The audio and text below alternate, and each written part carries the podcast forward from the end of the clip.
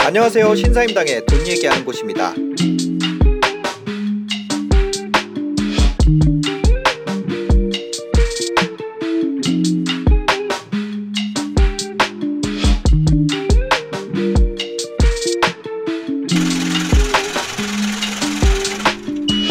안녕하세요. 유튜버 신사임당입니다. 오늘 2주 만에 어, 크리스마스를 보내고 또 부룡님 모셨습니다. 부룡님 안녕하세요. 네, 안녕하세요. 네, 잘 지내셨어요? 네, 아주 잘 지내고 있습니다. 아, 연말로 갈수록 지금 뭐 하락 관련된 뉴스들이 계속해서 나오고 있습니다. 이제는 보다 보다 이제 지겨워서 안 봐요, 잘. 아, 그래요?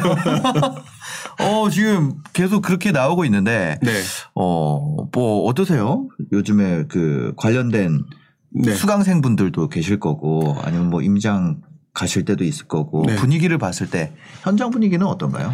일단 사람들이 네. 분위기가 확실히 가라앉은 거는 맞아요. 가라앉았다. 네, 가라앉은 건 많고, 어, 또 시장적인 분위기가 그동안 아주 많이 올랐다. 네. 그러니까 조금 이제 좀 주춤해야 되는 게 맞지 않나라고 하는 생각을 하는 사람들도 많았었잖아요. 음. 그런 것들 생각해 보면 지금 나타나는 현상들이 어떻게 보면 일면 당연한 것 같기도 해요. 네네. 근데 그 과정에서도 사람들이 두 가지 흐름이 나타나는 것 같은데 네. 그두 가지 흐름이 그래도 오른다. 그래도 오른다. 예, 그래도 오른다라고 하는 생- 사람이 있고 네. 또 이제 그 과정에서도 일단은 대선 이후 네. 대선 이후를 생각해 보자. 일단 어. 지금은 쉬면서 공부하자. 네네. 이런 분들이 은근히 많다라는 거죠. 아, 지금 계속해서 아, 그 주변에 이제 강의하시는 분들 중에 네. 아무래도 좀 그 이쪽에 신청하는 사람도 많이 줄었다. 네. 이런 얘기를 하시는 분들도 있더라고요. 근데 이번에만 줄어든 게 아니라요. 네네. 돌이켜 보면은 옛날 그 파리 대책, 네. 9.13 대책, 네. 12.16 대책 아. 다 조금씩 줄었어요. 네네. 그 그때도. 계속 줄어오다가 네. 지금 이번에는 거의 뭐 역대급으로 그렇다고 하던데. 아, 그럴 수밖에 없는 이유가 네. 제가 볼 때도 그 사이에 일단 가격이 많이 올랐잖아요. 네. 그러니까 많은 분들이 이게 어. 이제 부동산 투자뿐만 아니라 일반 투자하시는 분들도 마찬가지인데 네. 투자를 하려는데 돈이 많이 들어가니 아, 이건 나는 아닌 것 같아. 라고 이제 회피하기가 딱 좋은 시점인 거죠. 이제 뭐 돈이 들어가는 게 크잖아요. 네, 그러니까. 그죠. 그러니까 네네. 딱 그, 아, 이제 그만해야겠다. 음. 라는 사람들이 늘어나서 그렇긴 한데 네네. 오히려 저는 이럴 때 관심을 끊는 게 아니라 네. 이럴 때 어차피 투자 못 한다고 이 시간 시장 떠나는 게 아니라 아, 이때 공부해라. 음. 어. 얼마나 좋냐. 그죠. 그죠. 라고 저는 생각을 하고 얘기를 하는데 네네. 심리적으로는 또 막상 그렇, 그렇지는 않은 것 같아요. 음, 지금 보면은 아 제가 이거 뉴스를 보고 잠깐만요. 제가 얘기하면은 화면 좀 보여주시는데 잠깐만요. 어 어디 있지 그 뉴스가? 제가 이거 한국경제 뉴스에서 가져온 게 아니라 예, 한번 보여주세요. 뭐 물론 제가 환경 출신이긴 하나 한국경제 뉴스에서 가져온 게 아니라 이제 오세성 기자님께서 이런 뉴스가 나왔습니다. 12억 주고 산 아파트가 지금 9억 됐다. 없는 걸로 쓰진 않거든요. 그렇죠. 현상이죠. 이, 이 있는 현상이 이게 네. 근데 지역을 특정이 나왔어요. 안양이 네. 안양에 계속해서 지금 물량이 쏟아지고 있잖아요. 네. 그런 영향인지 어 지금 12억 주고 산 아파트가 9억이 되는 상황이 나오고 있다는 거죠. 이거 왜 그런가요? 아주 쉽게 표현하면은요. 네. 첫 번째 시장 분위기가 이러니까 사람들이 쫄았다. 첫 아, 번째가 네. 두 번째가요. 어, 이 지역에 최근에 입주 물량이 터졌다. 네. 딱 두 가지예요. 다, 다시요. 수요가 줄거나 네. 공급이 늘어나거나. 네, 공급. 그렇죠. 근데 둘 다 발생했다. 어, 네네. 그러니까 일단 쉽게 말하면 그거 같아요. 안양이라고 하는 지역들, 뭐 대표적으로 여기 딱 안양이라고 딱 찍어서 나왔는데 네. 안양 하면은 사실 서울을 제외한 나머지 지역들 중에서도 사람들이 상당히 동화- 좋아하는 지역 중에 그 하나잖아요. 안양이라고 하면은 사실상 네. 그 아, 저 이게 안양에서 나온 그거라서 안양이라면 이 정도 물량을 흡수할 수 있지 않나? 분양이 있더라도 네. 안양 과천 그쪽이 이제 경기도에 어떻게 보면은 대장급들이잖아요. 네, 그렇죠.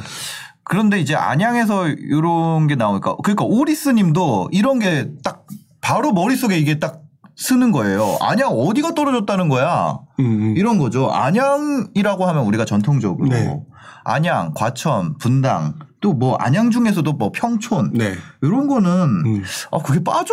이런 생각을 갖고 있었거든요. 그렇죠. 근데 지금 그런 게 나왔다는 거잖아요. 예. 오리스님도 더 올라 올랐던데요. 이렇게 얘기하는데. 음. 예, 예.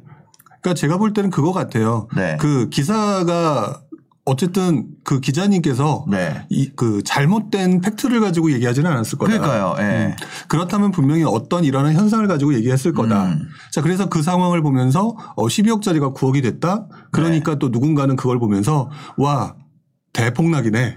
그러니까요. 라고 얘기를 하시는 분이 있을 것이고 또 네. 어떤 분은 지금 보시는 것처럼 어, 우리 동네 안 떨어졌던데 이게 뭔 네. 소리지? 라는 사람들이 있을 거예요. 그래서 그걸 보면서 현상을 봐야 되는 게 맞다라는 거죠. 그리고 아. 오히려 여기서 기회를 찾을 수 있다라고 생각을 바꿔 먹으셔야 돼요. 보면은 이게 안양이 뭐 안양 이름만 붙은 안양 아닌 외곽이 그런 게 아니라 보면 안양 동안구입니다. 네. 그쵸?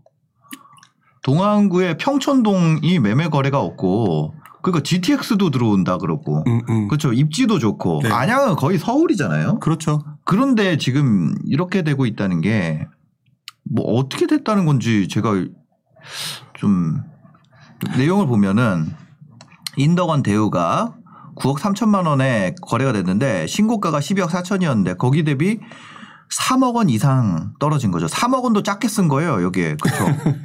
그러니까 실제로는 네. 3억 1천만 원 빠진 거죠. 음, 음. 꿈마을 우성이 13억 5천에서 어 11억 5천만 11억 6천으로 거의 2억 원 가까이 하락했고 음. 그다음에 인덕원 대리미차도 인덕원 쪽이 어 10억 2,500에서 9억으로 빠졌다는 거죠. 그죠? 그럼 이거를 사야 되나? 떨어지는 칼날을 받, 받, 받지 말라는 그런 게 있잖아요. 네. 어, 하여튼 뭐 그런 이런 뉴스가 있어가지고 오늘 좀 가져와 봤습니다. 이것부터 시작해서 지금 뭐 내년도 오늘 연말이 있잖아요. 네, 완전히 연말이죠. 연말이니까 음. 어, 좀 얘기를 자세히 좀 나눠봤으면 해서 네. 오늘 부룡님과 이야기를 나눠보도록 하겠습니다. 채팅방 분위기 한번 보고 갈게요. 자. 그러니까 크리스 정 님이 강남 상구 용산구 판교 빼고는 결국 다 폭락할 거다. 이 따뜻한 님이 이제 떨어지는 추세인가 보네. 네. 3억짜리가 12억 됐는데 9억 된 게 뭐가 떨어진 거냐라고. 어, 그 언제적부터 그러면 그냥 맨 땅일 때 치면은 서- 석기 시대부터 치면 0원짜리가 이렇게 된 거니까. 그렇죠. 어. 자극적인 기사. 가족 간 거래일지 뭘지 어떻게 알겠나. 어, 여기는 노련자 아닌가요? 그러니까 이성호 님도 이 동네. 음. 음, 그러니까요. 사지도 않으면서 맨날 폭락폭락. 어, 저거 다 새낀 1층인 거 아니야? 그러니까 GTX로 오른 곳들 거품 아닌가요? 석기 시대 맛있는데. 맛있습니다. 네, 석기 시대 맛있죠. 하여튼 그래서 지금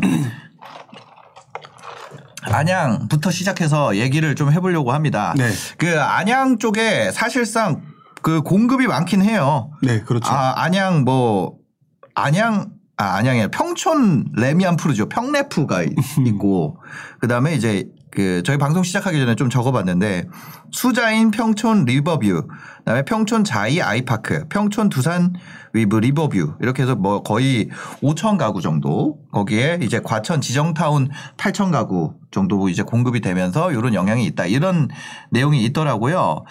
어 어떻게 이런 거는 어떻게 봐야 될까요? 이런 것들이 계속해서 수도권 지역으로 늘어나게 될까요? 아니면 음 우리 과거에 헬리오시티 때처럼 네.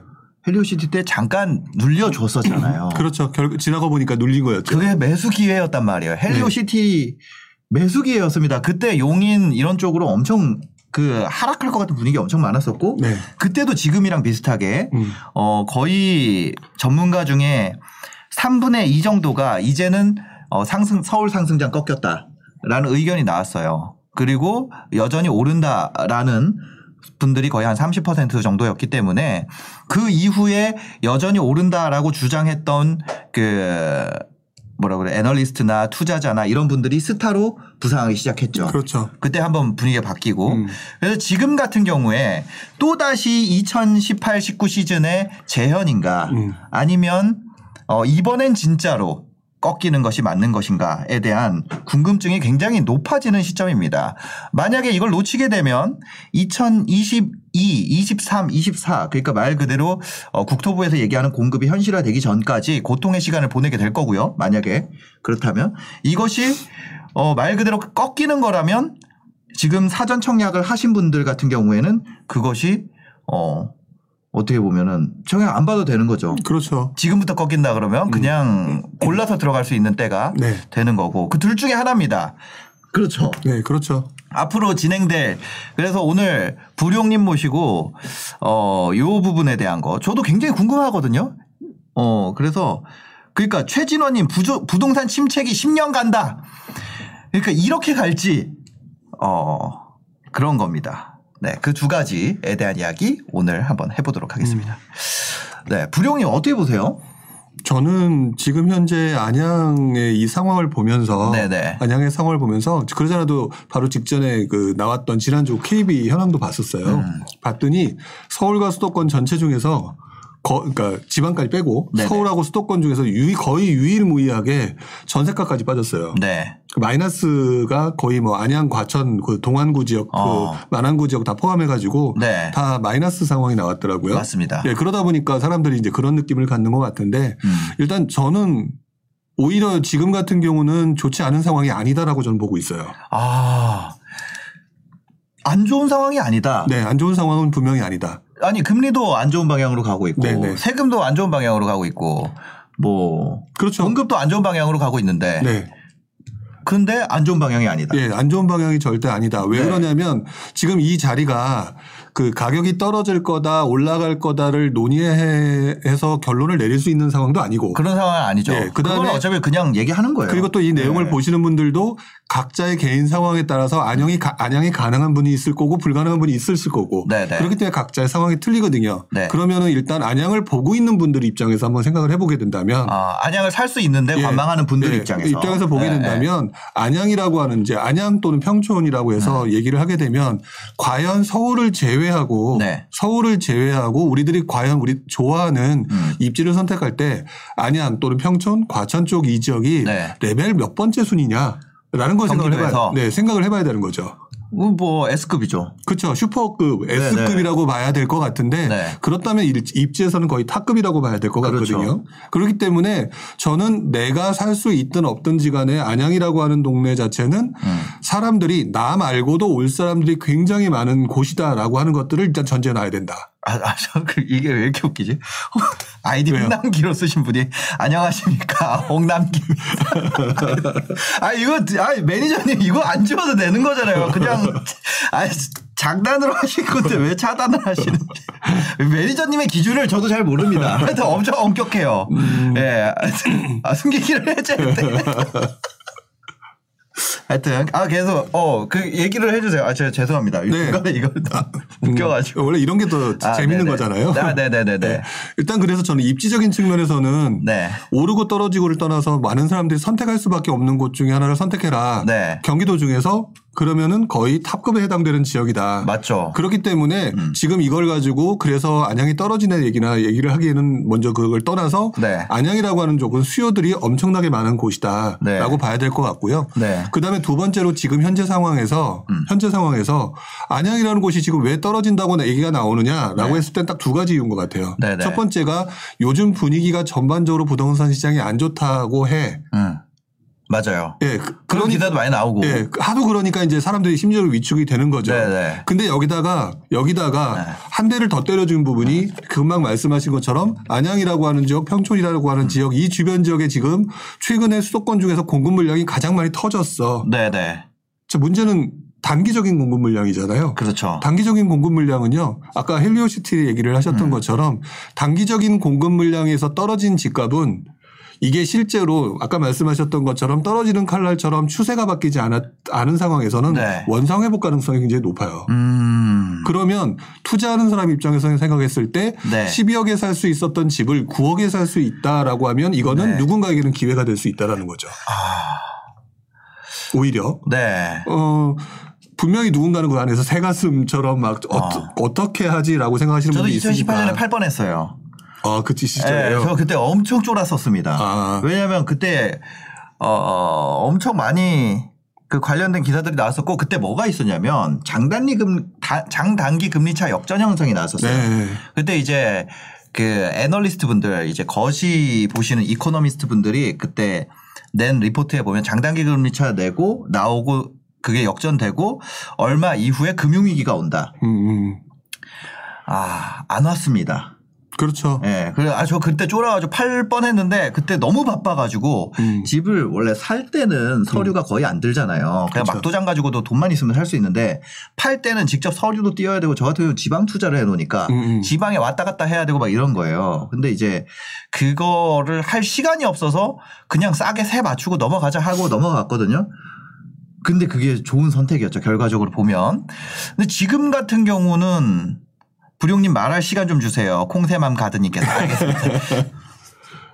네. 아, 죄송해요. 아, 저도 갑자기 그때 시절 생각이 나가지고. 어, 감정이- 너무 비슷, 예, 너무 비슷한 것 같아요. 이 감정이입이 다른 분들한테도 실제 네. 현상일 것 같아요. 네, 네, 그래서 네. 저는 지금 계속 말씀을 드리고 싶은 게 음. 12억짜리가 9억 됐다고 하게 되면은 9억짜리가 다시 뭐 그게 6억이나 5억으로 떨어질 것 같다라고 생각하는 건 내 감정이거든요. 음. 근데 실질적으로 그렇게 떨어지기가 어려운 것들이 제가 계속해서 그동안 말씀드렸던 게그 밑에서 받쳐주는 것이 전세 가격이다. 음. 전세 그렇게 되면 전세 가격도 같이 떨어지게 되어 있고 전세 가격 떨어지는 속도에 따라서 결국에는 이게 하방을 받쳐주면서 생각보다 많이 크게 떨어지지 않는다라고 네. 얘기를 하기, 하고 있거든요. 어. 그러니까 저는 일단 기본적으로 그래서 어 안양이라고 하는 지역의 부- 현재 분위기 분위기 안 좋은 거 오케이. 음. 그리고 또 요즘 시장 분위기 안 좋아. 그러니까 그 울고 싶은데 한 대 더 때려준 딱 상황이기 때문에 지금 굉장히 급격하게 달라진 것처럼 보여지는 것일 뿐 네. 사실상 시장이 회복된다. 물론 음. 두 가지 확률이잖아요. 네. 회복되거나 떨어지거나. 음. 근데 회복되거나라고 하게 되면은 다시 한번 9억짜리는 12억으로 돌아갈 가능성이 높고요. 네. 그러면 나는 9억이라고 하는 가격에 사서 뭐 10억까지는 안 가더라도 음. 11억이 된다고 하더라도 다시 2억의 수익을 볼 수 있는 아. 누구는 좋지 않다고 했을 때 나는 거기서 수익을 볼 수 있는 사람이 될 수가 있는 거고요. 네네. 만약 떨어진다라고 얘기를 했을 때에도 네. 물론 이제 좀 이따가 떨어질 가능성이 지금은 조금 애매하다라고 말씀드리고 네, 네. 있 건데 네네. 어, 떨어진다 하더라도 아까 말씀드렸던 건 전세 가격이 그만큼 그러면 떨어지는 과정이 먼저 선행돼야 되거든요. 그 네. 부분이 받쳐주기 않으면 어. 결국에는 그 떨어지는 속도가 그렇게 크게 떨어지지 않기 때문에 네. 결국 나중에는 다시 반등할 기미를 만들어주게 된다. 아하. 그렇기 때문에 오히려 지금 안양 같은 경우는 기회일 가능성이 높다라고 생각이 들고요. 네. 더더구나 이제 한 단계 더 나가서 말씀을 드리고 싶은 것 중에 네, 하나가 네. 지금 추세가 굉장히 많이 지금 분위기 시장 분위기 안 좋잖아요. 네, 네. 근데 생각해 보면 9월부터 시작해서 음. 10월, 11월, 12월 3개월 됐어요. 네. 우리 그동안 뭐 파리 대책, 그다음에 9.13 대책, 12.16 대책 이랬을 때 가장 길었던 침체 기간이 보통 한 6개월 정도 있었어요. 네. 보통 3개월 전에 해- 회복이 되거나. 어, 어. 근데 이번 같은 경우는 지금 한 3개월 정도 이어지고 있는 것 같거든요. 그렇죠. 그 3개월 정도 이어지고 난 다음에 앞으로 내년 초 중반에 네. 지금 대선과 지금 양도세 중과 유예 뭐 이런 건 얘기 계속 나오고 있잖아요. 아, 양, 양도세 중과 유예에 대한 얘기 나왔었죠. 네. 어, 맞아요. 그, 거 나오고 있잖아요. 네. 그러면 결국에는 지금 어떤 상황이냐. 사람 들이 음. 사람들이 팔려고 했다가 어 진짜 심리적으로 위축돼서 팔려고 했다가 어, 어 근데 잠깐만. 네. 유예해줘? 조금만 기다려볼까? 어. 나왔던 매물도 들어가는 상황이거든요. 네. 근데 그러면 그걸 안양하고 더 접목을 시켜서 보게 되면 음. 12억짜리가 9억에 팔렸다는 얘기는 네. 어, 좀 이따 팔아볼까라고 하는 사람이 있는 가운데서 아, 나 지금 힘들어 죽겠으니까 나 팔 거야라고 하는 금매 네. 가격이었을 거라는 거죠. 몰린 사람들은 팔 네, 수밖에 없는 몰린 사- 사람들이다. 네네네. 그러면 회수한 사람들이 더 많다라고 한다면 하방 경직성이 굉장히 강한 상황일 거예요. 음. 그렇기 때문에 저는 내년 대선 전후로 사람들이 기대하는 심리가 있기 때문에 네. 아직까지도 충분히 시간적인 여유가 좀 많이 남아 있고 네. 내년 초쯤 돼서 대선 결과에 따라서 누가 대통령이 되실지는 모르겠지만 네. 그 결과에 따라서 또 다시 모멘텀이 발생할 수- 가능성이 좀 있다. 이렇게 말씀을 좀 드리고 싶어요. 그렇기 때문에 지금 오히려 내가 안양을 들어갈 수 있었던 사람, 근데 조금 관망하고 있었던 사람, 네. 오히려 그 사람들한테는 기회가 될 수 있는 거다라고 저는 표현하고 싶죠. 아, 이게 그 재개발 재건축이 좀 풀리기 시작하면은 어떤 현상들이 나타날지 그러니까 그것들이 풀리면 뭐 물론 그 전에 그 물건들은 오르겠습니다만 네. 이제 그런 공급이 본격화되면은 어떤 영향이 있을지 그런 공급이 나올 때마다 매수 기회를 한 번씩 주면서 이제 갈 가능성이 있는 거잖아요. 네, 네. 그러면 어 내년에 이제 대선 이후에 규제 완화 양도세 중과 유예, 유예죠. 완전히 없애는 건 아니고. 네. 그렇죠. 그런 것들이 어떻게 될 거라고 보세요? 그렇게 하면은 집값이 잡힐까요? 저는 네. 그것 때문에 집값이 잡힌다라고 생각하진 않아요. 안 잡힐 것 같다. 네, 또 그렇다고 어. 해서 그러니까 좀좀더 정확하게 말하면 대선이 네. 엄청난 영향을 미칠 것 같진 않아요. 네. 왜 지금 많은 분들이 특히 이제 다주택자 분들이거나 음. 네. 부동산 투자를 하셨던 분들 같은 경우는 제가 좀 전에 대선에 영향을 받을 것이다라는 표현을 했었잖아요. 네. 그 대선에 영향을 받는다는 거를 또 누군가는 굉장히 많은 영향을 받을 것처럼 생각하시는 것 같은데 네. 특히 다주택자들 그런 어. 생각을 하실 건데 저는 오히려 내년에 음. 상반기에 그 누군가가 대통령이 되고 난 다음에 네. 그리고 난 다음에 뭔가 이제 자기들 공약이 있으니까 그걸 해결해야 되잖아요. 그렇죠. 그거를 해결하는 과정에 부- 막 들썩날썩 하면서 네. 떨어질 수 있는 것들을 멈추게 할 것이고 어. 그러면서 또 다른 틈새 시장을 찾아서 움직이게 될 것이다라고 네. 저는 보여지는데 네네. 이것들이 뭐 지난 1, 2년 전의 음. 모습처럼 엄청나게 올라간다? 이거는 현실적으로 좀 불가능하다고 봐요. 대선에 영향이 없다는 의견과 대선이 이후에를 주목해야 된다라는 의견은 대선이 영향이 받아서 하격 가격이 빠, 빠질 거라는 시선들이 대선 이후에 다시 그냥 영향이 없다라는 걸로 큰 컨센서스의 시프트가 있을 거다. 음. 이런 의견으로 지금 대선이 대선 이후를 주목해야 된다와 대선이 영향이 없다 두 말 두 개를 같이 얘기하신 거잖아요. 그렇죠. 아. 왜냐하면 제가 그렇게 네. 말씀드리는 가장 큰 이유 중에 하나가 네네네네. 그 저는 2007년 음. 대선 때가 기억이 자꾸 나서 그래요. 네. 2007년 대선 때도 그 당시 정동현 대표도 양도세 완화 네. 그 다음에 이명박 그 당시 후보도 마찬가지. 네. 다 그렇게 얘기를 했거든요. 어. 물론 이제 그 당시에는 이제 이명박 후보가 워낙 압도적이었으니까 네. 이명박 씨가 대통령이 될 거다. 다 이렇게들 생각하고 있었잖아요. 음. 그렇기 때문에 상당히 많은 사람들이 부동산 시장에 완전히 그 뭐랄까 훈풍이 올 것이다라고 생각을 했던 게 맞아요. 네네. 그리고 실제로 그 2007년 12월 달에 그때 대선 그, 그 대통령 당선되고 네. 그 다음에 인수위에서 그 2018년도에 딱 얘기를 처음에 꺼낸 게 음. 하지만 부동산 시장의 안정에 좀 집중하면서 네. 차근차근 하겠다라고 말을 바꿔요. 음. 음. 말을 바꾸고 네. 말을 바꾸고 난 다음에 진행을 해- 하면서 네. 그 해가 이제 리먼 브라더스 사태가 터졌었잖아요. 네네. 그때가 9월 15일이었는데 음. 9월 1일인가 그때 감세 대책으로 양도세부터 시작해서 막 던지기 시작합니다 그때. 네네네. 근데 던지기 시작을 했는데 아. 던지고 난 다음에 리먼 브라더스 왔으니까 완전히 분위기가 안 좋아지면서 음. 원래 하려고 했던 목적이 사라졌잖아요. 네네. 그리고 난 다음에 그 다음에 2009년에 집값이 다시 어 이명박 씨는 부동산에 친화적이다라는 생각을 가졌고 네. 또 많은 분들이 그때 재건 강남 재건축 막 이런 쪽으로 막 들어가니까 다시 음. 네. 올랐어요. 네네. 그때 했던 대책이 뭐였냐면 어. 어, 제 기억으로 어, DTI DTI. 규제 다시 네네. 강화시키고 그렇죠. 이러면서 결국에는 부동산 상승을 기대했던 많은 사람들의 기대를 저버렸어요. 음. 그리고 그때 보금자리 주택 발표가 나면서 네. 시장이 완전히 무너지는 네네네. 그러니까 그런 현상이 나타났거든요. 네네. 그래서 저는 이번 대선이라고 하는 부분을 가지고 얘기를 하게 되면 뭐 누가 당선이 돼서 뭐가 어떻게 되니까 집값이 오를 거야라고 생각하는 거는 너무 그 일반적인 기준으로 얘기를 하신 거고 네. 누가 대, 통령이 되든지 간에 자기가 내세웠던 공약이 있을 테니까 음. 그 공약을 가지고 분명히 어느 쪽에 움직이는 과정이 발생할 거다. 네. 근데 이거를 뭐, 뭐 지난 2, 3년 전에 폭등장처럼 어. 그렇게 기대하시는 분들한테는 그렇게 제발 좀 생각하지 말아라. 지금 이제 상황이 그런 상황이 아니다. 네네네. 라고 말씀을 드리고 싶은 거죠. 아하. 그럼 지금 같은 경우는 어떻게 보면은 어 내가 실거주로 안양을 노리고 있던 분들은 그냥 기회로 잡아서 네. 좀 들어가 봐도 위험하지 않은 장이다. 네. 네. 특히나 어. 저는 그 부분을 왜 강조를 하고 싶으냐면 네. 많은 분들이 확실하게 떨어지면 그때 사겠다라고 얘기를 하시잖아요. 네. 네. 네. 근데 확실하게 떨어지면 그때 분명히 안 살 거거든요. 음. 그리고 저는 투자라고 하는 거는 네. 적정하게 먹거나 저적, 적정하게 손해를 보면 음. 내가 나중에 다할수 있지라고 하는 생각을 가지고 접근해야지 돈을 좀 더 쉽게 벌 수 있다고 생각을 하거든요. 네 네네네. 그러면 12억짜리 아파트가 어. 9억이 됐을 때 네. 내가 3억이나 깎았으니까 네. 설사 떨어지더라도 12억짜리 가지고 주고 샀던 사람들이 예를 들어 8억이 되면 음. 네네. 4억이나 손해 보는 건데 네. 나는 한 1억 정도니까 이건 충분히 감당할 수 있어. 음. 이런 사고 방식으로 들어가는 게 전 투자자여야 된다고 생각하거든요. 네. 그리고 그러고 난 다음에 오르기 다시 원상 복귀하게 되면 어. 9억짜리가 12억 됐으니까 이 사람은 3억 번 거거든요. 네. 네. 네. 그러니까 이렇게 들어가면은 저희가 판단하기가 되게 편한 거고 네. 그런 분들이 대체적으로 제 주변에서 보니까 투자에 성공한 분들이 많아요. 아하. 지금은 사실 그 뭐라 그래 초보, 네. 어, 뉴비 그리고 실거주자가 돈을 주고 살 수 없는 장이에요. 네. 왜냐하면 뭐 진짜 그 겁이 많이 나는 장이고 음, 음. 지금 같은 경우에는 진짜 되게 재밌는 거죠. 그러니까 상황이 네.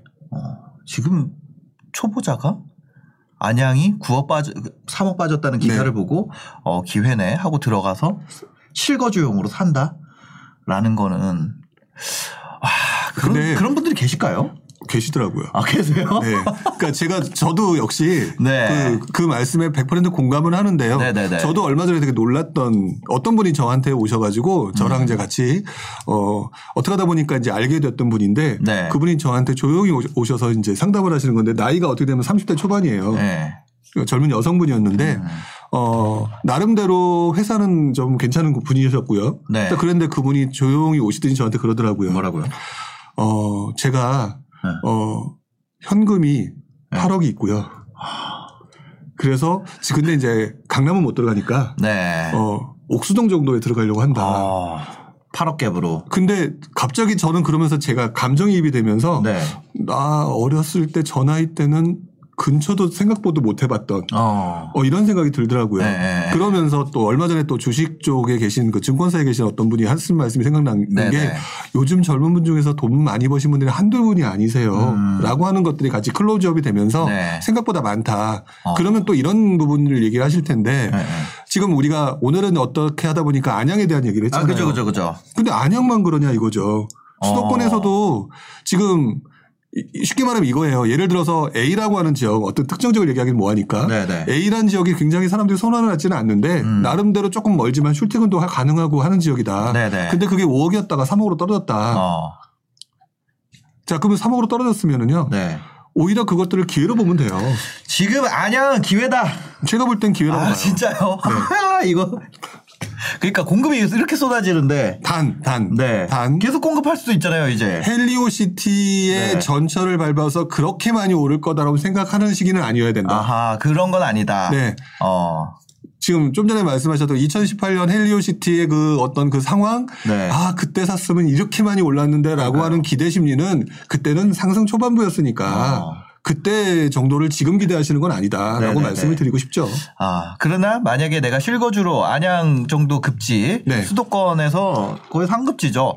수도권의 상급지를 지금 들어가기에는 좋은 기회가 된다. 그럼 이런 식으로 마- 지금 판단하실 때 지금 안양은만 놓고 얘기를 하니까 네. 좀 그런 게 있는데 장기적으로 어 내가 지금 여기를 실거주로 노리고 있어요. 근데 네. 여기는 어 좀 약간 공급이 있거나 음. 아니면 좀 불안하더라도 여기는 기회로 삼고 실거주로는 어, 아니면 뭐 1주택으로는 네. 들어간다라고 하는 지역들을 좀 골라내는 방법이 있을까요?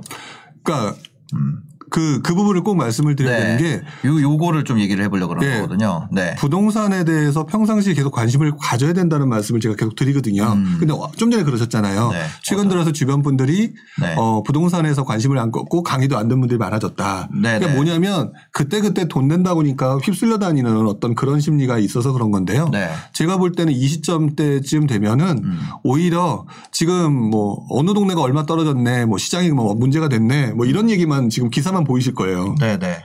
그게 아니라 그 반대쪽에 있는 기사를 찾아보셔야 돼요. 아, 죄송해요. 아유, 홍남기님 그만하세요. 아, 나 저 볼 때마다 지금. 아유, 나. 아이, 계속 가시죠. 예. 네. 그러니까 저는 그 사실상 계속해서 오르는 지역이 존재할 수는 없다. 네. 이게 나중에 떨어질 수는 있다라고 생각을 하거든요. 네 네 네. 근데 이제 지금은 시기가 그 정도는 아니다라고 보는 상황인데 네. 그 지금 안양이라고 하는 부분을 특히나 이제 오늘 얘기하는 것 중에 하나가 보면은 네. 지금 안양이라고 하는 동네에 대해서 또 다른 기사가 나왔다라는 사실들을 아마 대부분 모르고 계실 거예요. 음. 그 지역 거점 도시로 개발하겠다는 기사가 한 번 나온 적이 아, 있었거든요. 또 다른 기사가 있어요? 네, 있었어요. 어, 잠시만요. 제가 한번 찾아볼게요.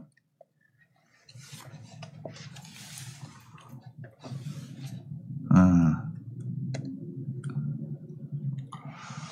네, 요거는 이제 12월 중순에 나온 기사네요. 서울경제 기사입니다. 한번 보시겠습니다. 서울경제 서울 강서, 경기, 안양 등 32곳이 지역 거점으로 탈바꿈됩니다. 이런 기사가 있네요. 네. 그러니까 네. 뭐냐면 여기서 보면 안양이라는 내용이 나와요. 네. 안양이라는 내용이 나왔는데 안양이라고 하는 지역들 아까 제가 그래서 처음에 서두에 말씀을 드릴 때 안양이라는 곳을 어떻게 생각하세요? 라고 했더니 어. S급이죠라고 말씀하셨잖아요. 네네네네. 그 정도로 좋아지는 곳이다. 근데 내용을 보게 되면은 결국은 이 지역을 이 지역도 보면은 못 사는 곳도 있고 뭐 좀 남아 있잖아요. 네네. 이 지역을 갖다가 지역 새 거점으로 바꾸겠다라고 하는 기사가 어. 나와요. 그러면 네. 어 여기서 보면은 뭐 재개발 뭐 재건축 뭐 이런 거에 관련된 것도 있을 텐데 네. 그러지 않아도 좋았던 지역인 안양인 바로 그 옆에 있는 또 다른 조금 안 좋았던 지역도 지역 거점으로 바꾸겠다. 그럼 네. 안양 전체가 좋아지는 거죠. 그렇죠. 자 그런 곳들이 지금 꽤 몇 군데가 있다라는 거죠. 음. 그 중에서도 우리들이 금방 전에 얘기했던 S급이라고 표현했던 그런 지역들을 바꾸겠다. 네. 그러면은 이 지역들이 음. 집값이 떨어진다 하더라도 그거는 흐름에 따라 잠깐 떨어질 수 있겠지만 네네. 지역이 좋아지게 된다는 얘기이기 때문에 또 다른 수요가 상- 창출될 수 있다는 거거든요. 음. 그러니까 이런 것들은 오히려 제가 볼 때는 안양이 뭐 3억 떨어졌다라는 기사를 보는 사람들만 있을 텐데 꽤 네네네. 많을 텐데 네네네. 지금 반대적으로 이런 기사를 같이 보면서 어. 아 그러면 오히려 이게 장기적으로 좋아질 것이니까 네. 나중에 지금 미리 이런 것들을 선택을 해둔다면 음. 오히려 싸게 사고 더 좋아질 것이 아닌가라는 생각을 할 필요가 있다는 거고요. 네네. 가장 저는 그것 중에 대표적인 것 중에 하나가 저는 서울에서 마지막 남은 개발지 중에 하나가 마곡지구였잖아요. 마곡 그쵸. 네. 마곡이 마곡도 엄청 올랐죠. 진짜 엄청 올랐었죠. 네네. 근데 그 당시로 돌아가 보게 되면은요. 음. 그제 이제 그게 아마 이번 2014, 15년도 요때쯤 보게 되면 네. 그 시점에 분양가 아마 제 기억으로 30평대 5억대였었던 걸로 음. 기억을 해요. 엠벨리. 예, 거. 예, 그렇죠. 예. 그러니까 뭐냐. 그 당시에 5억의 분양에서도 분양이 잘 안 됐던 곳이었었어요. 왜? 마곡이 그 당시의 모습은 음. 네. 허허벌판이었으니까. 어, 그죠. 그러니까 결국 계속 바뀌는 곳들을 찾아야 되는 거고 바뀌는 곳을 찾아야 되는데 안양이라고 하는 곳들의 예를 들어서 말씀을 드렸지만 네. 안양이라고 하는 곳들을 그러지 않아도 좋아하는 곳 근데 그 주변에다 거점 지역 거점 음. 만든다고 그러면은 좋아하는 S급이 잠깐 흔들릴지 몰라도 따- 또 다른 사람들이 들어오게 되는데 네. 그러면 되게 안정적인 구조잖아요. 네, 네, 이렇게 저는 보면서 들어가는 게 낫다고 생각이 들고요. 네. 그러려면은 저는 어 이런 기사만 가지고 볼 게 아니라 음. 그 지역 아 떨어졌다고 하는 그 지역들 주변에서 무엇이 생겨나는고 무엇이 개발되고 또 무엇이 들어오고 이런 네. 부분들을 계속 찾아봐야 된다는 거죠. 아, 알겠습니다. 지금 어 지금 하락한다고 나오는 지역들 같은 경우는 좀 매수 구간으로 잡아봐도 되겠다. 그럼 내년도도 어떻게 보면 좀 긍정적으로 보시는 거네요. 네, 저는 긍정적으로 보는 가장 큰 이유 중에 하나가 네네. 그, 그 하- 하나가 지금 떨어진다라고 얘기하는 우리 지금 현재 상황은 시- 네. 그 우리가 눈으로 보고 있던 심리적인 부분이 크게 영향이 있겨서 음. 그것 때문에 지금 그게 한 5, 60% 되는 것처럼 보이지만 네네. 그동안의 사례를 보게 되면 여태까지 보여줬던 모습은 한 6개월 정도까지는 는 이어진 그 침체가 이어진 게 있었다. 어. 그러면 저는 내년 6 3월 그, 음. 그 대선 전후가 한 6개월 정도 되는 것 같아요. 네네. 그러니까 그때까지의 상황을 보지 않- 보고서 난 다음에 판단해야 될 문제이기 때문에 떨어진다고 보기는 어려울 것 같고요. 음. 네. 그리고 난 다음에 내년에 있, 는 가장 대표적인 이슈 중에 하나가 음. 아까 말씀드린 대선에 의해서 나타나는 네. 집행과 여러 가지 정부 어. 정책들 네. 그다음에 내, 내년 7월 달 이후에 나타나는 계약갱신 청구권 음. 그, 그 재갱신 도래하시는 분들 네네. 그 분들에 대한 전세 가격과 전월세 가격의 움직임 이런 것들을 생각하기 어. 때문에 저는 상향 상방 압력이 좀 더 높다고 보고 있고, 있고요. 네. 근데 예를 들어서 지금 그게 이제 시장에 대한 부분인데 전 임대차 시장에 대한 네. 부분, 매매 시장에 지금 얘기하신 부분. 근데 네. 이런 게 있습니다. 그 보면은 전세가를 빼도 20 네. 이거는 요 크리스마스 지나고 바로 나온 기사인데요. 아시아경제 기사입니다. 가격이 하락해도 거래가 뚝 전세 매물도 쌓인다. 지방은 뭐 더 심각하고 말할 것도 없고 네. 지금 서울 같은 경우도 어 중랑구 아파트 세입자 급고합니다. 즉시 입주 가능하고 이사비도 지원하고 요거는 전형적인 그 어 하락장 초입 국면의 이런 모습들이 아닌가요? 세 맞추기 어려워지고 이런 것들. 그런 근데 그런 기사들이 나오니까 네. 사실 내년도에 나오는 네. 어, 뭐, 제가 그렇기는 그렇습니다만 이런, 이런 기사들이 나왔거든요. 이것도 없는 얘기 가지고 하지는 않거든요. 그렇죠. 기사를 쓰신다는 게 음. 어, 그래서 조금 어, 그렇게 상승을 얘기하기 좀 어렵지 않을까라는 생각도 들거든요. 여기 이제 아파트 전세 수급 지수인데 한국 부동- 부동산원 자료입니다. 한번 보여주세요. 보면은 이게 지방 같은 경우는 지방은 무슨 뭐 100 이상에 지금 유지됩니다만 서울 같은 경우는 100 이하로 꺾였거든요. 전세 네네. 지수가. 그 아무래도 그냥 요거는 공급 많다는 전세 매물이 좀 쌓인다 이런 얘기잖아요.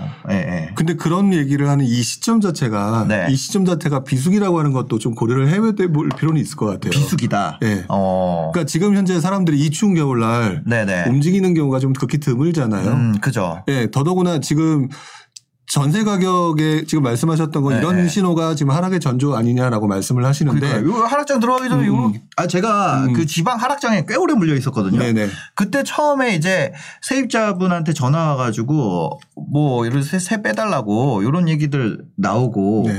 약간 요런 지금 얘기한 것처럼 전세가가 흔들리면서 이제 하락장 시작되더라고요. 네네. 그래서 그게 서울에서도 이런 거 쌓이는 게 좀 그렇지 않나? 요- 요런 생각이 좀 들어가지고 예, 죄송해요. 아니요, 아니요. 그러니까 제가 개인적으로 생각할 때는 지금 현재 모습이 네. 지금 되게 굉장히 지금 분위기가 안 좋은 상태에서 이것까지 나타난다라고 얘기를 하시는 네네. 거잖아요. 네네네. 근데 이제 전세 부분을 얘기하는 데 있어서 저는 지금 현재 모습을 가지고 판단하기가 되게 부담스러운 부분 중에 하나가 뭐냐면 네네. 물론 하락일 수도 있다. 네네. 근데 제가 그걸 갖다가 또그 믿지 못하겠는 게 가장 뭐냐면은요. 음. 지금 현재 상황에서 네. 현재 상황에서 비수기 시장에 있는 제대로 움직이지 않는 이 상황을 가지고 전세 가격이 떨어졌네 뭐 했나라고 판단하기보다는 음. 네네. 내년 2월 3월에 보고 얘기합시다. 어. 라고 얘기를 하고 싶은 거예요. 내년 2월 3월에 보고. 네, 예. 2월 3월에 보고 일단 얘기를 해봅시다. 네네. 왜냐하면 지금 심리가 다 위축되어 있는 상황이고 네. 가능하면 움직이지 않으려고 하고 음. 그다음에 또 계약갱신 청구권 물건들이 지금도 나오고 있잖아요. 네네네네. 그런 것들이 이제 제대로 진행되지 않고 웬만하면 가만히 있으려고 하고 있다 보니까 물건 자체가 조금 그런 부분이 있는데 음. 아. 이 심리적인 위축 상황에서 그걸 갖다 또 얹기에는 그러면 이 상황이 어느 정도 이어지고 난 다음 내년 초죠. 네네네. 2월 전후로의 모습을 보면서 그때 판단하는 게 맞다. 음. 이걸 가지고 딱 얘기하는 건 아, 물론 그 말씀 맞습니다. 지금 요즘 분위기가 안 좋고 그러니까 하락의 징조일 수 있는데요. 아. 네네. 문제는 그 상황을 보기 위해서는 음. 내년 상반기에 사람들이 직접 이 움직이는 상황 네. 그 상황이 됐을 때 전세 가격이 어떻게 되는지를 보고 난 다음에 판단하는 게 맞다라고 말씀을 드리고 싶은 거죠. 지금 같은 경우는 계절적인 비수기에 네. 있기 때문에 음. 그러니까 그 상황을 가지고 네네. 그 지뢰로 먼저 해석하기는 그렇고요. 네. 그 다음에 지금 현재 어 제가 왜 이걸 가지고 또 말씀을 드리냐면 그 다음에 그 앞으로도 아무런 문제가 없다라고 네. 하면은 어 조금 좀 신경 쓰고 지켜봐야 될 것 같습니다라고 말씀을 드려야 될 것 같은데 네, 네, 네. 문제는 그거예요. 음. 내년도에 네. 아, 요즘에 계속 하고 있는 내용들이 네. 지금 사람들과 이거 사전 청약 계속해서 지금 늘리고 있죠. 그쵸, 그쵸. 예. 이 사람들 전부 다 그러면 다 견세로 남아 있어야 되는 분들이에요. 그렇죠. 전세로 남아 있거나 네. 또는 월세로 가야 되는 분들. 사유청약 되신 분들 같은 경우는 음. 뭐 그냥 전세로 살다가 그 들어 분양받으면 되니까. 네, 그래야 되는 상황이잖아요. 네네네. 근데 이제 내년쯤 되게 되면 또 문제가 뭐냐면은 전세 대출을 제대로 해주나 안 해주나 이런 말씀이 아, 있잖아요. 그렇죠. 그럼 일단 올해까지는 확실히 나오고 그래서 이제 음. 거의 끝난 끝난 거죠. 올해는 이제 올해 끝났는데 내년에는 또 다시 전세 대출 조인다 뭐 이런 얘기도 있더라고요. 근데 네. 그분들이 사전 청약을 받았으니까 음. 받았 애를 받았다 네네네. 또는 기대를 한다. 네. 또 이런 분들 같으면 결국 남아 있어야 되거든요. 어. 근데 전세를 연장해야 되는 전세 대출이 안 될 수도 있다. 만 네네. 혹시라도. 네네. 그러면 이분들은 갈 때가 집을 구입할 수가 없잖아요. 구입하면 청약된 거 그냥 그런 상황이잖아요. 아. 어. 그러면 결국은 전세를 버틸 수 없는 사람들은 월세로 가야 돼요. 네. 그러니까 전세 월세 시장이 내년 초에 초중반에 불안해질 수 있는 상황을 정부가 계속 만들어내고 있는 중이거든요. 음. 그러니까 지금 전세 가격이 그러니까 지금 현재 전세가 이렇게 되니까 분위기가 안 좋습니다라고 말하기에는 비수기다. 첫 번째. 네. 두 번째 내년으로 가게 되면 지금 말씀드렸던 것처럼 정부는 계속해서 사전 청약을 통해서 전세 시장에 머물도록 유도를 하려고 한다. 네. 지금 사, 보니 지금 분위기가 네, 네, 뭐 그러다 보니까 지난 몇 개 몇 주 전에도 한 번 얘기를 했지만 서울의 월세 시장이 조금씩 올라가고 있다라고 하는 음, 맞아요. 얘기를 월세는 했던 거. 월세는 확실히 올라갔어요. 네. 이미 체감이 됩니다. 네. 월세 올라간 거는. 예, 그러니까 예. 그런 부분이라든지 그다음에 아까 표현했던 전, 그 계약갱신 청구권 있잖아요. 음. 네네. 내년 7월 달, 8월 달 그러면 어. 전세자금 대출 못 받으면 그 사람들 그러면 결국 월세로 가거나 네. 지역을 옮겨야 돼요. 아, 근데 예를 들어 이럴 수 있잖아요. 그 계약갱신 청- 청구권 나오면 네. 그 그분들이 결국 이제 나가야 되잖아요. 네. 그럼 여기는 비잖아요. 그렇죠. 그러면 과거보다 더 매물이 늘어나는 거 아니에요? 매물이 늘어난다고요. 예, 그러니까 뭐 이제 이런 얘기들 많이 하시잖아요. 그 뭐라 그래야지 8월 되면은 청구권 쓴게 음. 이제 만기되고 되니까 요 이중 가격이 해소되면서 네. 전세 가격이 확 올라가는 그런 국면이 올 거다. 네. 요게 이제 거의 많이 나오는 얘기인데 근데 그냥 그거를 반대로 한번 생각을 해보면 네. 그분들이 이제 매물로 나오려면 음. 아, 이 가격을 올리려면 매물이 나와야 되고 네. 그러면 기존 전세 시장에 대한 공급이 늘어나는 게 아닌가라는 생각도 들거든요. 근데 저는 오히려 그전 단계에서 사람들의 입장을 좀 생각해 봤어요. 음, 음. 그 지금 하실 말씀에 대해서. 네네. 그러면 예를 들어 내가 좀좀 극단적인 비유겠지만 네, 네. 강남구 대치동에서 음. 애들 교육 때문에 전세를 살고 있었어요. 네네. 자, 대치동입니다. 네, 예를 들면 네, 예를 들었어요. 예, 예. 이해하기 아주 쉽게 하기 네, 위해서 네, 네, 네. 자 이분들이 갑자기 내가 살고 있는 전세는 예를 들어 10억인데 네. 주변을 보니까 15억이더라. 15억이다. 네. 네. 그럼 5억을 올려줄 돈은 없죠. 네. 그 평촌으로 가나요? 아니. 근데 갈 수도 네네. 있겠지만 결국 또 어떤 현상이 나타나냐면 네네. 내 애가 네. 움직이면 안 되잖아요. 네. 그럴 때 집주인하고 세입자가 같이 윈윈할 수 있는 거는요 반전세예요. 아, 월세가 올라간다. 네, 반전세거든요. 그러면 전세 네. 보증은 그대로 놔두고 음. 월세 조금 얹- 얹- 만, 만들어냅시다. 네. 그러면은 집주인 입장에서는 그 사람 내보내고 난 다음에 새로 구하기가 어려운 네. 그런 네. 어떤 리스크도 방지할 수 있고 어. 이 사람은 반대로 이 사람은 반대로 이 집에 그대로 살 수 있기도 하고 네, 네. 이런 현상들이 나타날 거다. 그래서 저는 내년에 음. 저, 저도 처음에 지금 말씀하신 부분에 대한 고민이 하- 처음에 네. 한 2, 3개월 전에 있었어요. 네. 근데 곰곰이 생각하고 내가 그 당사자 입장을 생각을 해보니까 네. 그래서 이동하는 사람 그래서 평촌으로 갈 수도 있겠지만 음. 한편으로는 네. 어 그렇다면은 오히려 둘 다 윈윈할 수 있는 건 반전세네 음. 라는 상황이 발생한다는 거죠. 반전세라는 옵션이 있으니까. 네, 반전세라는 옵션이 있으니까. 그러면 네. 이 사람은 어차피 반전세를 살면서 월세 내는 거 길게 낼 생각은 없을 거예요. 네. 음. 근데 그치. 어쨌든 분명한 건 2년 최소한 2년 또는 네. 4년이라고 하는 기간 동안에 발생되고 네, 네. 나중에 조금 전세 가격이 떨어지면 딴 동네로 이동할 수 있겠지만 음. 그럼 내년 그 자체로 보게 되면 전세 가격이 떨어진다라고 말하기는 되게 어려울 거고 음. 또 많이 올라가지는 못하더라도 네. 월세가 올라가는 부분이 발생을 할 거다. 아. 그러면은 저는 오히려 네. 전세는 그대로이거나 약간 상향 이동 또 월세 증가 이런 현상으로 나타날 거지 아. 음. 빈집이 나타날 거다라고 보기는 좀 어렵다라고 저는 느껴져요. 아. 그 모든 지역이 그렇게 현, 나타, 현상이 나타나겠죠. 대치동. 근데 이제 이런 상황이 발생됐을 대치동은 때 사실상 이런 네. 게 있잖아요. 대체 불가잖아요. 네. 그런 게 아니라 대체 불가한 지역 말고 음. 내가 뭐 대체 불가한 지역이 아니라고 하면은 네. 음, 좀, 어, 약간 양극화가 있을 수도 있겠네요. 대체 불가한 지역 같은 경우는 반전세가 돼서 월세가 올라가고 계속 그게 되겠지만 네. 또 다른 데는 또 안 그럴 수도 있고 뭐 모르겠네. 그래서 하여튼 이게 되게 복잡한 네. 부분이긴 하죠. 근데 네, 그런 네. 것들이 결국 예를 들어서 대치동을 얘기를 했지만 네. 중간 단계에 있는 예를 들어서 예를 들어 성동구 네. 또는 뭐 은평구 이런 동네에서도 자체적으로 네. 서울에 살고 싶은 사람이 갑자기 경기도로 넘어가고 싶지는 어, 않거든요. 그렇죠. 그랬을, 그렇죠. 그랬을 때 발생되는 문제들이 네. 그 파급 효과가 그대로 이어질 가능성이 높다. 그래서 저는 내년도, 그러니까 음. 네. 얼마 남지 않은 내년도가 그래도 조금 상승 가능성이 높다라고 보는 가장 네. 큰 유지하는 게 거기에요. 여기에 하락이 되려고 한다면 하락이 되려고 하면 지금 월세가 늘어나잖아요. 음. 네. 월세가 늘어나게 되면은 나중에는 이제 개- 그 사람들이 따질 거예요. 어. 따져 보면서 네. 또 금리까지 인상이 된다고 하잖아요. 네, 네. 금리 인상 규모가 나중에 이제 뭐 예를 들어서 담보대출 받는 규모랑 월세 네. 내는 규모 따져 보겠죠. 네, 네, 네. 그러면서 이제 사람들이 그때쯤 선택을 하게 될 건데 음. 그러려면은 저는 한 1, 2년 정도 그걸 갖다 직접 경험해 보면서 판단하게 될 거다. 그러면 내년은 네. 조금 움직임이 상승 가능성 후년 그 후년 이럴 때 그때 이제 그 하락의 가능성을 고민을 해봐야 되겠죠. 네. 야, 이거 내년 되면 어떻게 될지 정말 궁금합니다. 아마 모든 전문가분들이 참 말하기 어려운 장이 드디어 네. 왔어요. 네 네. 근데 저는 그럼에도 불구하고 상승이라고 얘기하면 네. 다들 어떤 얘기 하실 건지는 알 것 같아요. 어. 아, 쟤는 또 맨날 또 상승이네. 아니 왜냐면 지금은 그 하락에 대해서 얘기하는 게 훨씬 많아요. 네. 그 뉴스 기사도 지금 상승합니다 이런 뉴스 기사는 찾아볼 수가 없습니다. 네. 거의 어 그런 상황이라서 음 그리고 이게 확실히 많이 달라진 게 이런 음. 상승에 대한 얘기가 나오잖아요. 그러면 그 뭐라 그래야 되지 이 댓글이나 이 분위기가 굉장히 안 좋아요. 네. 그렇죠. 근데 제가 그래서 네. 그 저도 이제 behind 스토리로 처음에 되게 고민했던 네, 네, 제 네. 책 속에 보면 네. 제 책에서 부동산 사이클 하면서 급등기라는 표현이 나오거든요. 네네네. 이 급등기라는 표현을 처음에 만들 때 급등기. 예, 급등기라는 표현을 만들 때 처음에 제일 고민했던 게 음. 네. 급등기로 쓸까 혼란기로 쓸까였어요. 어. 혼돈기. 네. 이렇게 쓰려고 그 근데 음. 제가 이제 그걸 가지고 저희 와이프한테 물어본 적이 있어요. 어느 게 직관적이냐? 네. 급등기가 직관적이네. 아하. 근데 제가 그러면 급등기라고 썼지만 급등기라고 썼던 그 와중에 그 내용을 혼동기라고 쓰려고 했던 이유는 뭐냐? 음. 뭐냐?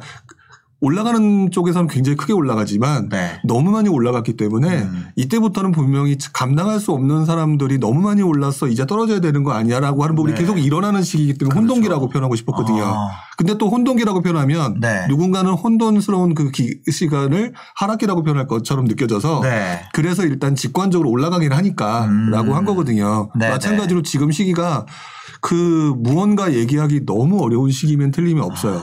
그래서 맞아요. 내년도의 상승률은 저는 그렇게 높을 거라고 보진 않아요. 아. 그러니까 올해의 상승률을 얘기를 하시는 분한테는 실망스러운 표현일 거고 네네네. 떨어지기를 원하시는 분한테도 실망스러운 표현일 거겠지만 음. 내년도의 상승폭은 생각보다 크지 않을 가능성이 네. 높다라고 네, 네. 저는 말씀을 드리고 싶죠. 그렇죠. 부동산은 장기적으로는 계속 오릅니다. 부동산 아, 그렇죠. 네, 어차피 통화량이 계속 늘어나니까 네. 초장기로 보자면 어 그런 그건 뭐 어쩔 수 없이 뭐 그럴 수밖에 없는 거잖아요. 네. 근데 이제 장기적으로 어 장기적으로 우리는 모두 다 죽기 때문에 음, 음. 그렇죠. 우리는 모두 다 풋옵션의 인생을 살고 있어요.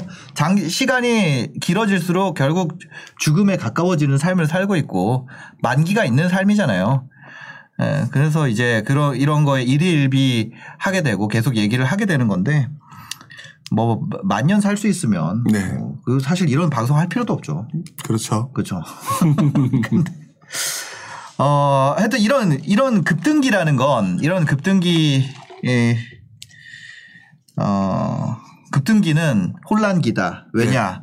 이 오른 가격을 인정을 할 수가 없기 때문에. 많은 분들이 인정할 수가 네. 없죠. 인정이 안 됩니다. 가격이 1년 만에 20% 지, 지표가 20% 올랐다는 거 아니에요? 네. 지표가 20% 아, 지수가 20% 오르게 되면은 어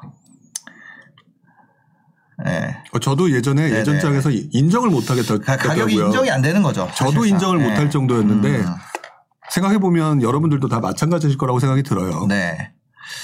아, 손오공님, 신사임당 요즘 선물 옵션 투자 아닙니다. 아, 안그래님, 만년 살 날도 언젠가는 오지 않을까요? 어, 올 수도 있겠죠. 우리가 호모사피엔스. 네.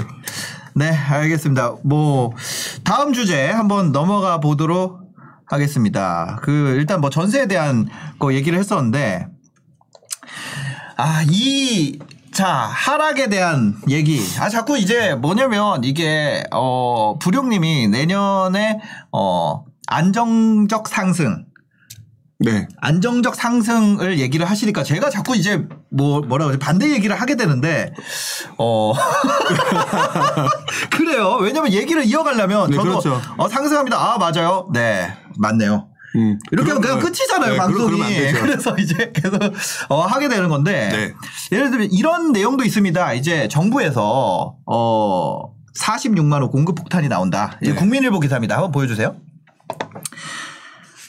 46만 호 공급 폭탄 주- 정부에서는 이제 국토부죠. 네. 집값 중장기적으로 하향 불가피하다. 이렇게 해서 보면은 주택 공급 물량이 지금 안양 같은 경우는 공급 물량 때문에 이렇게 휘청휘청 한다 그랬잖아요. 네, 네. 어, 올해보다 더 많은 공급이 2022년에 계획돼 있습니다. 집을 사시지 않아도 됩니다. 노영욱 장관님이 27일 어, 집값 하락 국면이 불가피하다 이렇게 얘기하면서 향후 10년간 연평균 56만 가구. 어마어마한 양입니다. 그 전에 보면은 30만 가구 수준이었어요. 네. 그러니까 거의 어, 한 80% 정도 더 증가한 연평균 공급 물량을 가겠다. 그리고 보면은 어, 재개발 재건축도 어, 계속 규제 풀겠다. 그런 쪽으로. 그 다음에 어, 그 외에도 택지에도 공급하고 뭐 도심에도 공급하고 그 공급을 가리지 않고 하겠다는 거예요. 이 내용이 네. 그 보도 자료 나온 걸 봤었는데 어, 그 내용을 보니까 뭐 공공 공공에서 하고 이런 이런 것뿐만이 아니라 민관 합동 TF 만들어 가지고 건설사한테 거의 인센티브에 준하는 그런 행정 처리 속도를 보여주면서 네. 어 양방에서 공급하겠다. 양 어 뭐 우리 공공에서 할 수 있는 거 공공에서 하고 민간에서 할 수 있는 거 민간 인센티브 줘서 가속화하고 이래 가지고 네.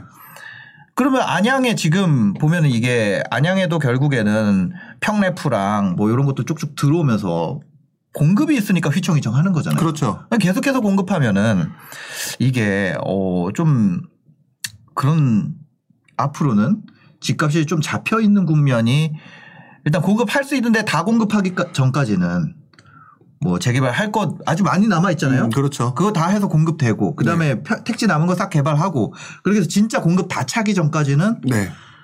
좀 가격이 잡히는 거 아닌가라는 음, 음. 생각도 들거든요. 네, 그렇게 네네. 얘기들을 많이 하시고 지금 네네. 근데 저는 일단 결론부터 말씀을 드리면 네. 앞으로 이런 일 말씀 안 하셨으면 좋겠어요. 아. 이분들. 네. 제가 원래 이런 식으로 얘기는 잘 안 하는 편이긴 한데 네네네. 자꾸 그러니까 음. 어떤 분들한테는 착각을 네. 심어주고 음. 어떤 분들한테는 본인들을 양식의 네. 소년 취급을 받게 만드는 음. 그런 짓은 좀 하지 않으셨으면 좋겠다라고 말씀을 드리고 싶은 게요. 네네. 왜 그러냐면은 어 저도 예전에 뭐 처음에 투자를 시작했을 시점에도 그랬지만 집값이 오르는 거 좋아하는 사람은 아무도 없어요. 음. 네. 가지고 있는 사람을 제외하고는. 네. 그렇기 때문에 하향 안정화 다 좋은데 음. 그렇게 얘기하는 내용을 보면서 항상 말씀을 드리는 거지만 그래서 언제 음. 제발 좀 네. 시점을 명확하게 얘기해달라. 어, 시점을 네. 네. 그냥 자꾸 이렇게 하겠다. 그러니까 쉽게 말하면 이거 같아요. 나 네네. 앞으로 1년 초, 연초에 항상 계획 세우잖아요. 네. 연초에 계획 세운 거 발표하는 정도 수준만 가지고 음. 우리한테 그 뭔가 이렇게 될 거라고 얘기를 하는데 네네. 솔직히 말씀을 드리면 지금 가장 많은 물량들이 공급되는 거는 아. 아마 개발 사업이 아니라 지금 네. 그 택지개발지구 쪽에서 나오는 사업들일 거예요. 네네네네. 그 근데 얘네들이 하겠다라고 하는 내용들을 보게 되면 결국에는 아무리 빨라야 5년일 거예요. 네.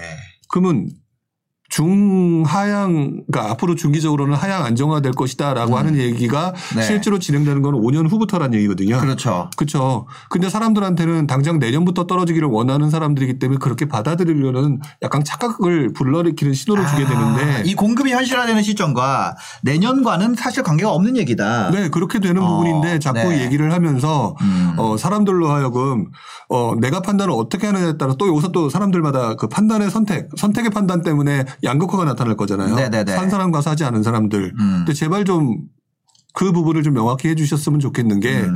사실 그 우리 그동안 있었던 일기 신도시, 이기 신도시 그리고 이번 삼기 신도시까지 보게 되면 네네. 가장 빨리 했던 게 제 기억으로 판교 신도시거든요. 음. 그게 5년 걸렸어요. 판교 5년. 예. 네. 그 판교 신도시가 5년 걸렸고요. 음. 어, 그 다음에 검단 신도시는 제, 제 기억으로 2007년도인가 2006년도에 발표 났거든요. 네. 근데 이제, 이제, 이제 입주하고 있잖아요. 어, 검단 지금 여전히 입주하죠. 예, 입주하거나 분양도 네, 안 했잖아요. 네, 네. 그러면 아, 그냥 음. 양보해서 5년짜리와 네. 지금 10한 5년 정도 됐다고 치고 네, 네. 그러면 평균 10년이라는 얘기잖아요. 음. 그러면 택지개발지구에서 입, 입- 그 입주를 하는 것들은 10년 후란 얘기인데 2021년 기준으로 2031년이 돼버려요. 네. 그러면은 아무리 빨라야 5년과 평균적으로 10년이다라고 하게 되면 10년 후 얘기를 왜 지금 하고 있느냐. 음. 아하. 그러면 자꾸 사람들한테 잘못된 신호를 주게 되지 않느냐. 네. 물론 그 목적과 그 의미는 알겠으나 음. 그렇게 됐을 때 결국 그걸 선택을 판단을 잘못한 사람들의 그 선택 잘못, 네. 판단 잘못에 의한 그 책임은 안 질 거잖아요. 아, 그러니까 그. 부분에 대한 것들이 조금 어. 애매하다라는 거죠. 그러니까 저는 그게 네. 그렇고 그리고 이거 택지 개발지구 말고도 또 이제 개발 관련된 얘기 나오는데요. 네네네. 이 비하인드를 보게 되면은요. 그래서 열심히 하겠다라고 얘기를 하면 하는 건 좋은데 네. 사실 그 뭐죠? 우리 그 건설업체한테 메리트가 주어진다라고 하는 게 실체가 없어요. 아, 그렇죠. 아, 뭐 그런 얘기들이 있더라고. 용적률 풀어주고 뭐.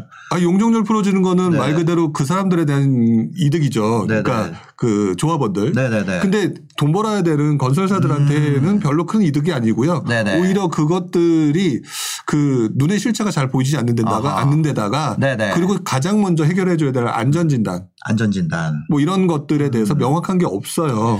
네. 그러니까 지금은 그냥 나 이렇게 하겠습니다라는 의직에서 발표 정도 수준이지 네. 사실 이걸 가지고 그래 어떻게 할 거야라고 얘기하기에는 네. 지금 상당히 좀 애매모호하다. 알겠습니다. 그렇기 때문에 저는 이 부분은 조금 자제 좀 하셨으면 좋겠다는 생각이 좀 들어요. 아, 이 1월 중에 국토부 한번 모시도록 하겠습니다. 국토부, 국토부 계획이 어떻게 되는지, 네. 어, 한번 1월 중에, 어, 모셔보는 게 좋지 않을까라는 생각이 좀 듭니다. 재밌을 것 같네요. 그러니까요. 예. 아니, 부룡님이랑 같이 하는 건 아니고, 따로. 예.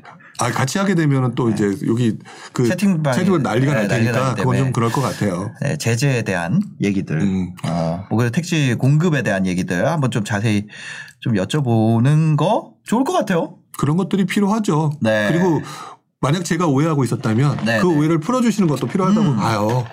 많은 사람들이 이렇게 그러니까. 생각하고 있다면 네네. 그거는 그 공급 네, 속도에 대한 부분. 네, 명확하게 해주셔야 그다음에 될 필요가 이런. 시그널이 실제로 어 내년에 대한 내년에 이런 공급을 한다는 계획이 어떻게 돼 있는지 실체 실체적 네, 그런 거 많이 나와요. 실체적 진실 그렇죠. 그런 거에 대해서 한번 좀 네, 여쭤보도록 하겠습니다. 한번.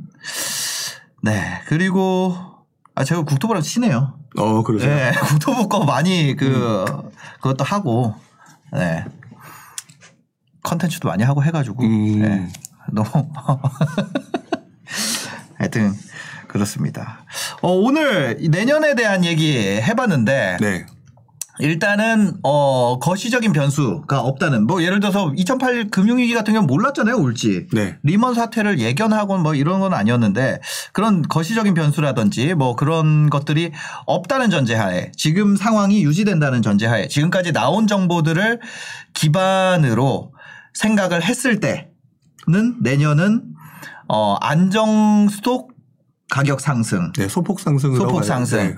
이될 것으로 예상되기 때문에 지금 뭐 급락이 나온다 이런 기사가 나오면 거기를 내가 실거주를 할 생각이라면 실제 그 가격이 있는지 일단 가서 봐야겠죠. 네. 12억이 안양 도강구에서 9억 12억짜리 아파트들이 9억이 됐다 그러면 실제 9억짜리 매물 있는지 찾아보고 네. 만약에 있다면 사는 것으로 타이밍을 잡는 것이 좋겠다. 이렇게 얘기를 해 주셨습니다. 네.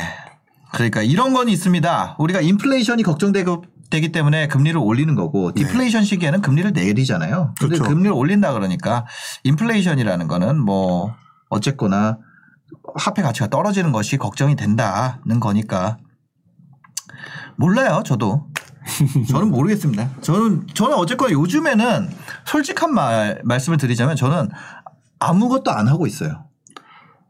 그게 어떻게 보면은 네. 정상일지도 모르겠어요. 요즘 같은 경우는 혼동기에는 네. 너무 무리해서 투자하시는 것도 잘못됐다고 저는 생각이 들고요. 아, 네네. 근데 그렇기 때문에 떨어질 걸 기다리고 아무것도 안 하는 것도 문제가 되겠죠. 네. 아, 저는 그냥 뭐라고 해야 될까요? 그냥 기존에 사놓은 것들이 있기 때문에 그거를 뭐 팔지도 않고 네. 어, 그렇다고 더 사지도 않고 왜 더 살 수도 없어요. 너무 취득세 비싸기 때문에. 그렇죠. 그래서 그냥 저는 말 그대로 가만히 있습니다. 그냥 음. 저, 저 같은 경우는 그냥 어떻게 될지 모르기 때문에 네. 네, 좀 하여튼 네, 불용님 책 좋습니다. 불용님 책. 네 네네. 불용님 그 책 제목이 뭐죠? 아, 제 책 제목이요? 네. 어, 부동산 상승 신호, 하락 신호라고 하는 네. 부동산 상승 신호, 하락 신호라는 책이 있습니다. 여러분들 2021년 5월에 나왔던 신형강 저자 신형강의 부동산 화면 한번 보여주세요. 아, 이렇게 또 광고까지 해주시네요. 아니 뭐 오늘 내용이 좀 그 어떻게 어떤 근거로 이야기했는지 헷갈리시는 방법 아, 분들이 계시다면 한번 이 책을 보시면 아 이런 맥락에서 얘기를 했구나 이런 것들이 조금 더 도움이 되실 것 같습니다. 그러니까 네 이북으로 사시면 11,340원에 사실 수가 그러니까 제가 네네네. 하락론자가 아니라고 생각하시는 분들한테 말씀드리고 싶은 것 네네네. 중에 마지막으로 한 가지가 있는데 네. 내년에 제가 굉장히 눈여겨보는 것 중에 하나가 미분양 신호예요. 네네. 미분양 신호를 보고, 있, 보고 있는 게 음. 분명히 내년에 미분양이 나올 거라고 보거든요. 네. 어딘가는 모르지만 물론 이제 대구 나오고 있지만 음. 서울 수도권에서 미분양이 나올 것이냐 아하. 아닐 거냐에 대한 것들에 네. 대해서 되게 신경을 쓰고 있어요. 음. 왜냐하면 분명한 거는 지금 많이 오른 건 맞으니까. 네, 그러니까 네. 그런 부분도 여러분들이 한번 꾸준히 좀 확인해 보시는 거. 근데 또 그걸 가지고 음. 너무 또, 또 호들갑스럽게 아, 거봐라 시 하락신호 나왔지 않느냐. 어. 이렇게 하기보다는 그 미분양이라고 하는 것들이 쌓여가는 과정. 네. 그게들이 결국 하락신호가 점점 강해지는 과정이거든요. 네, 네, 그런 네. 것들을 여러분들 좀 만약 보시는 게 음. 맞다고 생각이 들고요. 네. 다만 그럼에도 불구하고 내년에는 조금 더 올라간다라고 네. 하는 게 제 개인적인 생각입니다. 알겠습니다. 오늘 어 2021년 12월 30일 진짜 2021이라는 숫자의 끝물입니다. 오늘 마지막 날 함께 해주셔서 아, 내일이 마지막 날이긴 한데 네. 마지막 전날 함께 해주셔서 감사하고요. 또 다음 주 내년에 뵙겠습니다. 아 내년이 되겠네요. 네, 그러니까요. 새해 복 많이 받으시고요. 올 한 해 남은 시간 무탈하게 떨어지는 낙엽도 조심하시고. 네 모든 분들 새해 복 많이 받으십시오. 네, 새해 복 많이 받으세요. Happy New Year. 다음 주에 뵙겠습니다. 저희 목요일 목요일에 올게요.